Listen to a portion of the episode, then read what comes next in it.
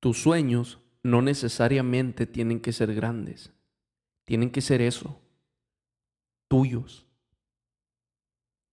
Muy seguramente, tú como yo, te identifiques con la situación de alguna vez haber cuestionado tus sueños, metas, propósitos o como sea que les quieras decir. Y si no, pues qué chingón, te felicito. Porque está muy cabrón, pero bueno. Si sí, te has cuestionado sobre ellos por el hecho de tener miedo a ser juzgados o incomprendidos. Y es totalmente entendible pasar por ahí o incluso estar ahí en este momento. Todos sabemos que desde el nacimiento estamos atados a nuestro contexto social, familiar y religioso, así como a los principios, valores o dogmas que imperen en el entorno en que nos criemos. Y es algo que quieras o no te forja. Y así pasen los años y creas que dominas tu pensamiento y conciencia, siempre terminamos arrastrando esas bases. Desafortunadamente, bueno, dicho meramente desde mi punto de vista, ¿no? Porque jamás me jactaría yo de tener una verdad absoluta. Desafortunadamente la sociedad como la, como la he conocido yo parece diseñada para que temamos hacer lo que queremos. Y es que, ¿cómo no? Si vivimos rodeados de expectativas y comparativas que dan pie a que las personas a nuestro alrededor o incluso nosotros mismos digamos cosas como, ve, fulanito, qué bien, qué bien le está yendo, ¿por qué a mí no? O que te digan, ya viste tu hermano, qué buen trabajo consiguió, ¿y tú para cuándo? Situaciones como ver que tu papá es médico y tú sueñas con tener, no sé, un bar de cereales millennial. Y no está mal, pero llegas a sentir que le fallas a la gente si no cumple sus expectativas, cuando son las tuyas las que deberían de preocuparte. Al final de cuentas, ¿quién la vive y quién la goza? Tú, carnal. O carnala.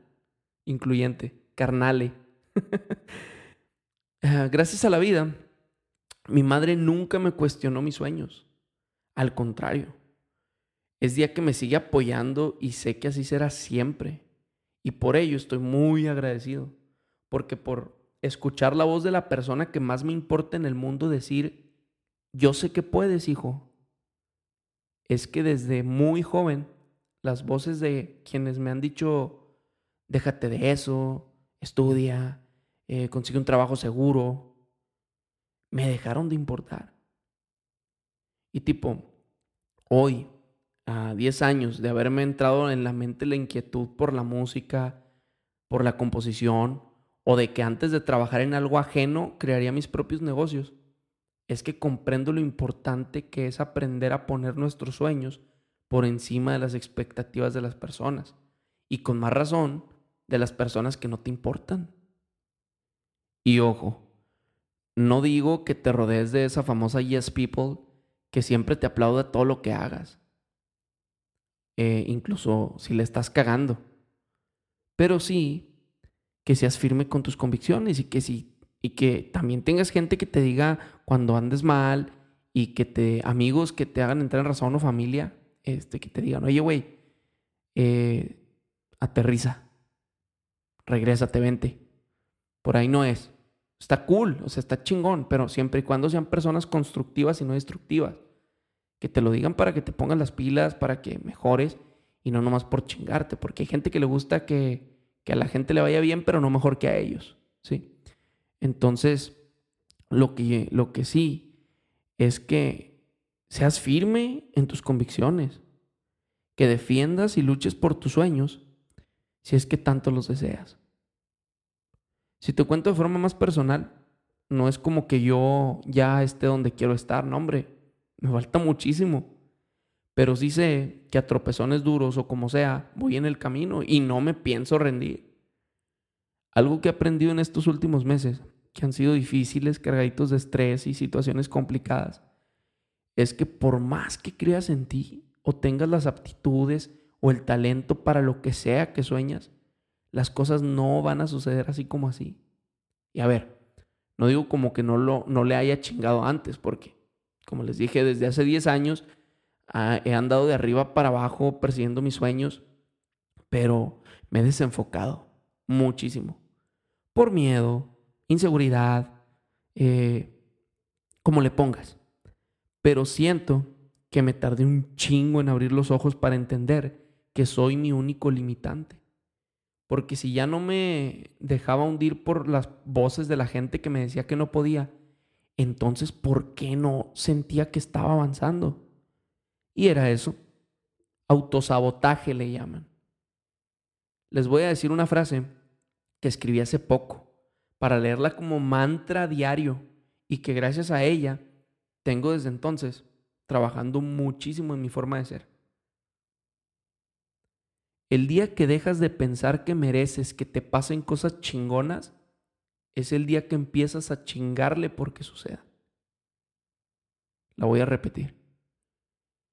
El día que dejas de pensar que mereces que te pasen cosas chingonas, es el día que empiezas a chingarle porque suceda. ¡Ta madre! Neta, casi me doy contra la pared por haberme tardado tanto en llegar a ello. Pero pues vale más tarde que nunca, ¿no? Por eso es que hoy, igual que antes, poco a poco voy hacia donde quiero. Solo que ahora más consciente de que los propósitos no se encuentran, se construyen. Y si yo quiero que el día de mañana me graben mis canciones, pues hay que chingarle hasta que suceda. Porque por muy buenas que estén, según yo, si no las muevo, ahí se quedan.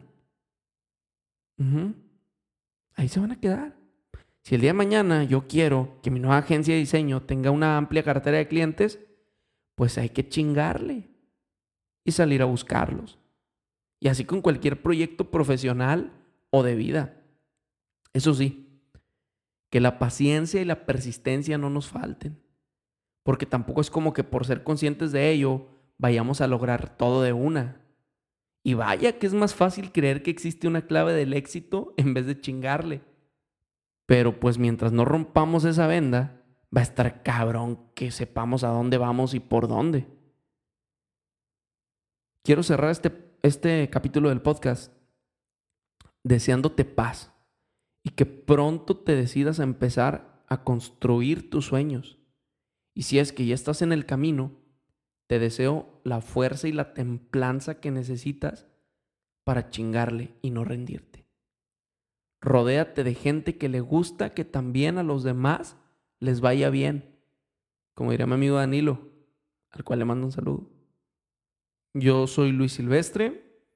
Espero que te haya gustado este nuevo episodio del podcast que lo hayas disfrutado, que haya durado un poquito más, que es algo que me estuvieron diciendo ahí por los DMs de Instagram, Luis-Silvestre, este que, que ojalá durara un poquito más. Está bien cool cuando me mandan sus fotos de que lo escuchan en el coche, en el tráfico o en el, así en Spotify. Yo, yo por ejemplo, escucho podcast en el gym, pero no en, no en la rutina, pues. Siempre hago 30 minutos de caminadora, a veces un poquito menos, y otros 30 al final de la rutina. Y ahí aprovecho de escuchar podcast o aquí en mi depa me pongo los audífonos y ando ahí lavando trastes mientras oigo podcast. Entonces, sea como sea, en el lugar que sea que lo escuches, qué chingón. Eh, me da mucha retroalimentación que me digan qué les parece. Y si lo comparten, está muy chingón, se los agradezco porque no es mi objetivo que el podcast de que, ah, no, es que quiero que se comparta mi... No, no, no, no, no.